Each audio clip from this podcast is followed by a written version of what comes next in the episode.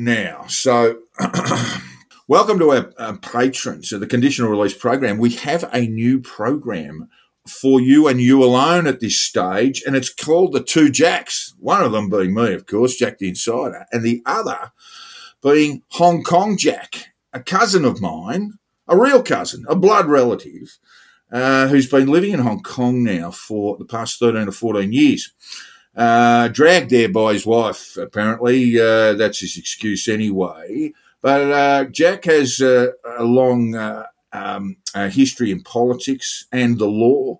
Uh, we really want to get him on to talk about a lot of global political issues um, as they arise. We're going to touch on some of them today. Um, but also, just to kick us off, we want to get a feeling for how um, uh, COVID 19 is going in Hong Kong, how vaccination rates are working, if they are at all.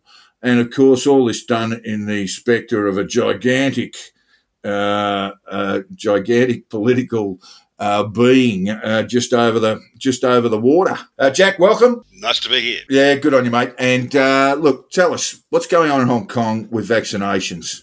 Well, it's it's much lower than Australia. I think we're about sixty four percent. I think Australia's nearly eighty now. Is that right? Yeah, that's total population. Yeah. Yeah, yeah, yeah. Well, working on the same figures, we're a fair bit below that. The vaccination rates for young people are, are fairly good.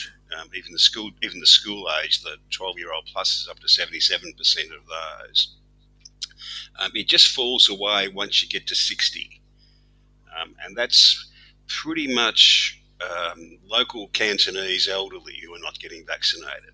In fact, for the over 80s, it's less than 20%, which is very, very low. And one would expect that they would be the most vulnerable part of the population, but they're just not getting vaccinated. And, and what's the reason? Is there some sort of cultural reason for that? We, the answer is I don't think anyone really quite knows. um, uh, the um, there's no history in Hong Kong of people being anti-vaccination. There's no history of um, uh, you know resistance to childhood vaccinations. It's just amongst the elderly, and it could be. Um, my guess is that they think, well, there have been very few cases here, um, uh, and I don't want to travel, so I don't need to be vaccinated. Um, um, so they're just not doing it. But they, they, also will tell you, and I know quite a few of the plus 60s, it's my age group these days, um, uh, and, and, they will say, well, I think I'm going to die if I get it. But there's, but there's never an explanation as to why they think that. Mm. It's very strange. And, and of course, there are limits placed on entering China um, for those who are unvaccinated, or I think for everyone, aren't there? Yeah, They're the not in lockdowns, the, but but accessing the, the, mainland comes with comes at a price. The border's effectively closed. Um, right. It, it's obviously it's open for for truck drivers and all that sort of thing. We wouldn't have anything to eat if we couldn't get access to the mainland. So um, uh, uh, because we don't grow anything much here uh, grow money, which we grow in Hong Kong. uh, so uh, there's no there's, there's no real access to the mainland, and that's the border that the that the local government here is keen to open up first. Um, we, we're now on three week quarantines for virtually everywhere. So virtually everybody who arrives in Hong Kong, and they've got to have a visa or be a Hong Kong permanent resident to get in and that means that, that means either have a they're either a, a, a Hong Kong um, citizen or they um, are a Hong Kong permanent resident, um, like myself, um, or they have a work visa already granted to get into the city. Uh, and even then, um, it's from almost everywhere now. It's three three weeks quarantine. If you're lucky, it's three weeks in a hotel of your choice. If you're unlucky, the first seven days are out in a converted container at Penny Bay on South Lantau. Oh, nice. Uh, yeah, lovely. it's close to the beach, I suppose. it's surprising people aren't on the streets. If it was Melbourne, yeah. you'd be held to pay. Yeah, and and that's that's to make us consistent with the mainland, right? Um, and, and, and the mainland's, you know, I think the government's actually got this right. Um, that the mainland is our most important border. You know, we used to have 25 million tourist visitors a year in Hong Kong, and Now you could probably fit them in, you know, a couple of train loads, you know, uh, and most of them, eighty percent of them came from the mainland, um, and and most of them came by train. I might add. Um, you know, we're on the we're now sort of considered by China to be part of what's called the Greater Bay Area, which is, or you imagine um, how big is it? It's sort of about a third the size of Victoria. So it's sort of Victoria from Geelong, Ballarat, Bendigo, um, a fair bit of South Gippsland, except that it's got 86 million people, more than the UK, and it produces it produces 12 percent of um, of China's GDP. So it's um, it's rich, and there's a lot of people there, and they love to come to Hong Kong to buy genuine luxury goods rather than the the ones that you can buy. The China.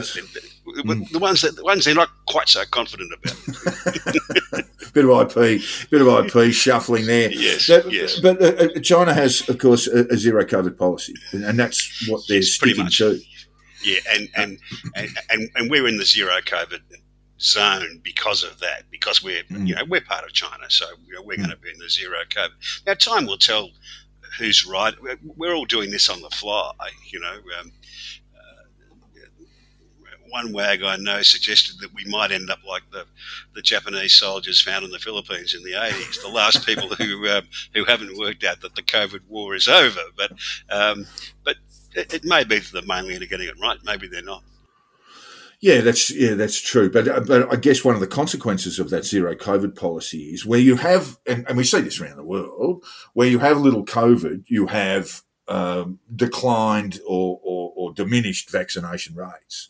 Uh, yeah, and it's, it's it's only when you get a bit of infection that people go, crikey, I better go and get vaccinated. Well, well, well, that's right. I mean, all of the countries in our region with low vaccination rates, uh, or, or, with with low case numbers, rather, um, you know, uh, Korea, uh, Taiwan, Hong Kong, uh, Singapore, Australia and New Zealand all had slow take ups of vaccines um, in the beginning. And I think governments in all those places thought there wasn't much of a rush. You know, um, uh, and they and, and I suspect they thought they were better off sitting back and waiting to see which vaccines were better, which worked better. Um, and it was only when the infection started to ramp up in all of those countries that they started to ramp up the vaccination rate. Singapore's a little bit different uh, because mm. they made they made a, an early and public decision that zero COVID wasn't a good plan. And, um, yeah. and, and they moved to a living with COVID thing.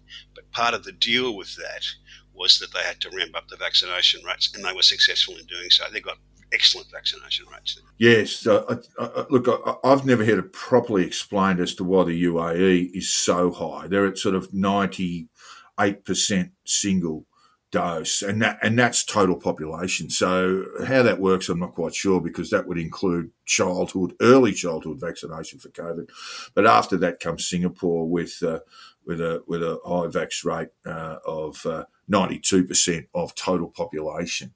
Uh, and Australia, by that same sort of measure, is in the top 10, but we've really sort of gone ahead in leaps and bounds in terms of where we are and in terms of intent. So you've got a slow rollout that's that's that's that's gathered pace.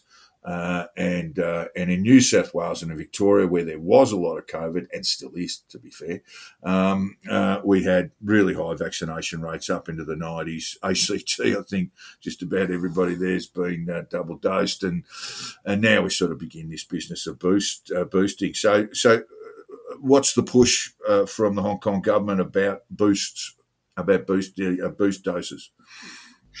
Uh, they're, they're starting to become available. Um, there's no great rush with them at the moment, just because we because we're, we're, we're going to remain, uh, I think, for perhaps for a year in the in the zero COVID zone.